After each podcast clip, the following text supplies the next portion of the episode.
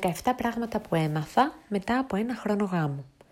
Λένε πως όταν περνάς καλά, ο χρόνος κυλάει γρήγορα. Αν δεν το πιστεύεις, προσπάθησες να περάσεις μια ώρα σε έναν ασφικτικά ζεστό χώρο φορώντας γούνα και άλλη μια ξαπλωμένο στην παραλία με ένα μοχίτο στο χέρι.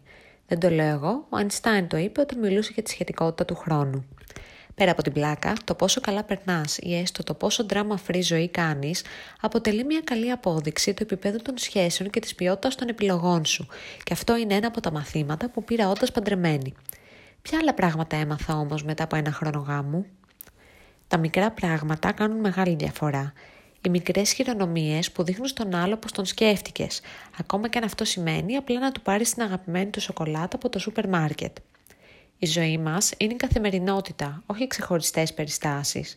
Μην περιμένεις να δείξεις την αγάπη σου ή να γιορτάσετε τη σχέση σας όταν έχετε επέτειο ή κάθε Αγίου Βαλεντίνου, αλλά προσπάθησε να θυμίσεις κάθε μέρα στο σύντροφό σου ότι τον αγαπάς και ότι είσαι δίπλα του. Είμαστε ομάδα, όχι ανταγωνιστές. Αν μπορείς να βοηθήσεις τον σύντροφό σου με κάποιο τρόπο, κάτω χωρίς δεύτερη σκέψη και το ίδιο θα κάνει και εκείνος για σένα. Δουλεύετε για έναν κοινό στόχο, γι' αυτό μην βάζεις ποτέ στο ζύγι το πόσα κάνει ο ένας και πόσα κάνει ο άλλος, γιατί θα βγαίνεις πάντα συναισθηματικά χαμένη. Όταν μου μιλάει, είναι σημαντικό να ακούω.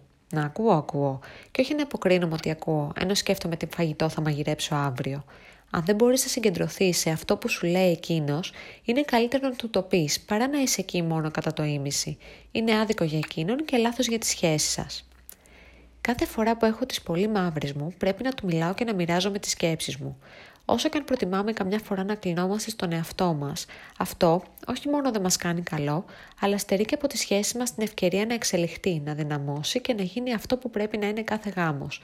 Το απάγγιο που όλοι μας έχουμε ανάγκη. Πρέπει να διαλέγω τις μάχες μου, να υποχωρώ όταν δεν έχει τόση σημασία και να παραδέχομαι τα λάθη μου. Ο εγωισμός δεν έχει θέση σε ένα γάμο.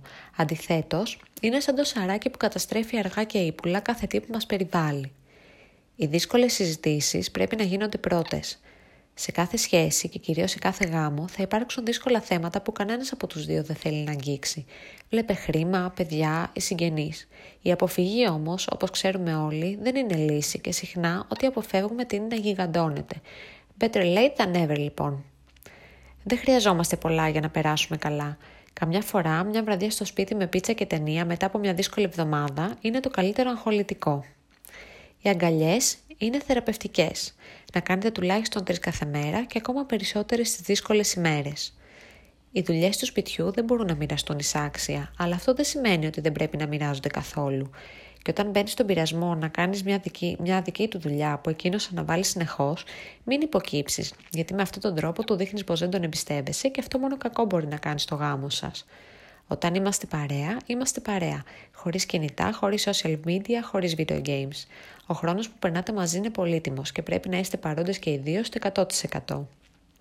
Οι συμβουλές που δίνετε το ένα στον άλλο είναι πολύ σημαντικές, γιατί μπορεί να επηρεάσουν την κοινή σας ζωή και γι' αυτό πρέπει να είστε και οι δύο πολύ προσεκτικοί τι λέτε και τι όχι. Δεν είναι εγωιστικό το να χρειάζεστε λίγο me time. Είτε αυτό σημαίνει να περάσετε το βράδυ ο καθένας μπροστά από τον υπολογιστή του, είτε να βγεις με τις φίλες σου, ενώ εκείνος παίζει επιτραπέζια με τους δικούς του. Για να είναι καλά ο γάμος σας, πρέπει να είστε εσείς πρώτα καλά. Γι' αυτό βρείτε τι σας κάνει να νιώθετε χαρούμενοι. Δεν μπορείτε να είστε και οι δύο στο τιμόνι. Συχνά σε κάθε γάμο, ο ένας από τους δύο είναι ο πιο δυναμικός, εκείνος που παρακινεί και σπρώχνει, και ο άλλος είναι αυτός που υποστηρίζει και ακολουθεί. Αν στο δικό σου γάμο ανήκετε και οι δύο στη μία ή στην άλλη κατηγορία, τότε το ένας από τους δυο σας θα πρέπει να μάθει να υποχωρεί ή να αναλαμβάνει τα ενία. Τα ταξίδια σας γεμίζουν κοινέ εικόνες και αναμνήσεις που θα ανακαλείτε συχνά όταν χρειάζεται ένα μικρό νοητό διάλειμμα από την καθημερινότητα. Γι' αυτό ταξιδέψτε όσο πιο συχνά μπορείτε. Κάποιες μέρες θα είναι δύσκολες. Δεν μπορείς να αγαπάς κάποιον με τον ίδιο τρόπο κάθε μέρα, και αυτό γιατί κάποιες στιγμές θα είσαι θυμωμένη, απογοητευμένη, κουρασμένη. Αποδέξου αυτές τις μέρες, παραδέξου πώς νιώθεις και άφησέ να περάσουν. Ακόμα και στο γάμο παραμένουμε όλοι μας άνθρωποι με αδυναμίες, και αυτό είναι απλά εντάξει. Μην μοιράζεστε ποτέ το popcorn. Οι άντρες τρώνε συνήθως περισσότερο και αν αγαπάς το φαγητό όσο και εκείνος, βάλτε ξεχωριστά πιάτα για να μην μετρά το ένας στι μπουκές του άλλου. Οι καλοί λογαριασμοί κάνουν τους καλούς φίλους και αυτό ισχύει ακόμα και στο γάμο σου. Αν εσύ είσαι παντρεμένη, τι μαθήματα έχεις πάρει από το γάμο σου μέχρι τώρα, μπες στο littlehopeflags.com και άφησέ μου το σχόλιο σου.